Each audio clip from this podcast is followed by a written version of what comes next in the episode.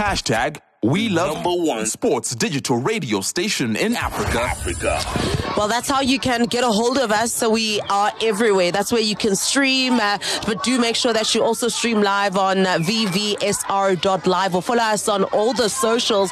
But before we wrap things up here, because it really has been such a great morning, uh, it only makes sense that we wrap things up by chatting to Gushwell Brooks, who is the head of Mandela Day. Yes, representative of the Nelson Mandela Foundation. Gushwell, thank you so much for your time. Uh, what a morning this has been. I mean, uh, you guys have probably done so much and have experienced a lot. But also, maybe let's just start up by summarizing how uh, that month of July was for you guys.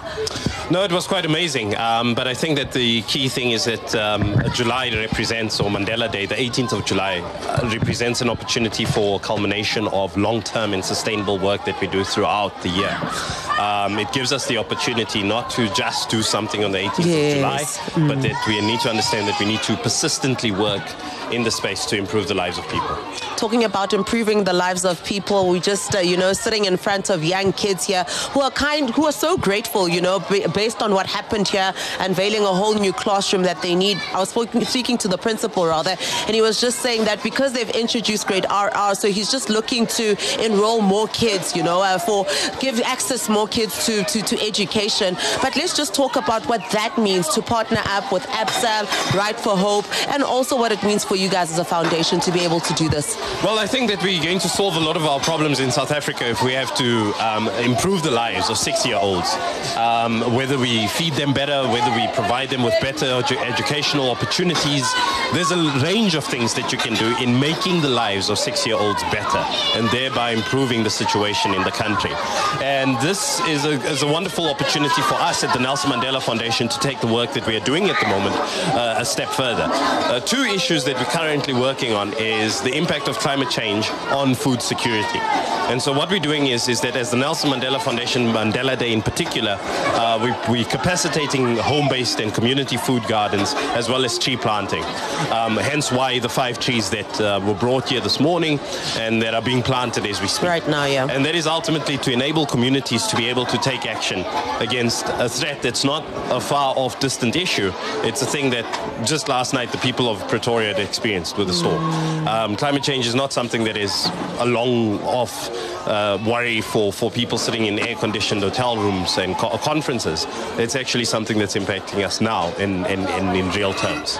And giving back is just not only about just trying to make a difference, but it also needs to, you know, um, be followed by that passion and also doing your research to kind of see where the gap is and what you guys can actually do to fill in that gap. Uh, most definitely. And I don't even think it's about just necessarily giving back, but it's actually to enable communities. Mm-hmm. This classroom, for example, that was built is a space for education, which means that you are able to improve the lives of the young people that are going to use it. That, for me, is, is, is the key issue. I think even going back to the Nelson Mandela Foundation and the ethos of Madiba himself, mm-hmm. it wasn't a case of what he did for us, but it's what he, how he worked with us and enabled us to be able to make things better. Any highlights from you this year? Where do I start? You guys do so much. I mean, for me, um, uh, one key highlight is the global uptake of, of Nelson Mandela, uh, of, of, international uh, Nelson Mandela Day. That for me is, is a key mm. highlight. Um, with COVID 19, we became very parochial, very navel gazing. People are very concerned about their immediate concerns and worries, um, the poverty that's in the home rather than the poverty that's in the community. And for once, we saw an opportunity whereby actually um, globally we saw people taking up this message and participating in, in, in, in, in our efforts at the Nelson Mandela Foundation.